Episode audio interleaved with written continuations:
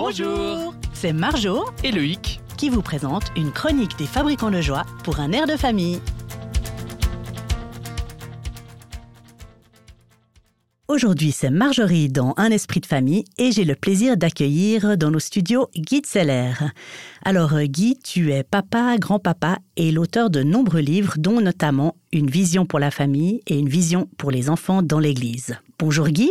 Bonjour Marjorie. On est content de t'accueillir aujourd'hui et on va parler du mariage. Alors le mariage, est-ce que le mariage, ça existe pour nous rendre heureux? Je dirais que c'est mal parti si on part dans ce sens-là, parce que si on se marie pour combler nos propres besoins, on pose notre mariage sur des bases qui ne sont pas très saines. Ok, donc euh, le mariage ne devrait pas être centré sur soi. Bah bien sûr que le mariage va aussi combler certains besoins affectifs qu'on a et puis nous transmettre certaines choses. Mais si on se marie dès le départ en essayant de rendre notre conjoint heureux, alors je pense qu'on est déjà mieux parti. D'accord. Et alors comment on va faire pour rendre notre conjoint heureux?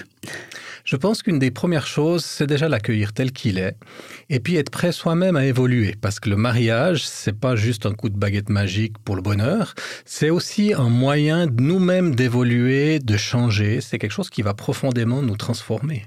D'accord, donc le mariage, ce serait une sorte d'école de vie?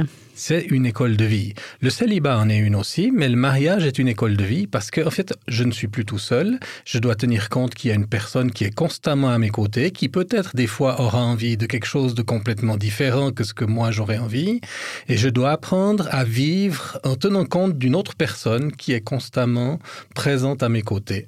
Donc on va se frotter l'un à l'autre, c'est pas toujours agréable. C'est pas toujours agréable. Il y a d'ailleurs un verset dans la Bible qui nous dit le faire aiguise le fer et l'amitié d'un homme aiguise la personnalité de son prochain.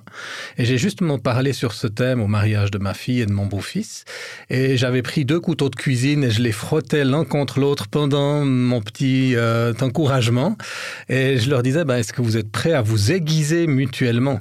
Le couteau peut blesser, le couteau peut faire mal, mais le couteau ça peut être un instrument très utile et si on l'utilise pour quelque chose de constructif, alors on va être, je dirais pas enthousiaste, mais on va en tout cas accepter d'entrer dans ce processus de transformation. Merci beaucoup euh, Guy de nous faire voir le mariage sous cet autre angle avec euh, ce proverbe qu'on a souvent entendu, le faire aiguise le fer. Et on se réjouit de te retrouver pour une prochaine chronique où on parlera un peu de quelques conseils à donner aux jeunes couples. C'était Esprit de famille avec Marjorie et si vous voulez retrouver les livres de Guy Seller, vous pouvez les retrouver sur www.gem-édition.ch. À bientôt.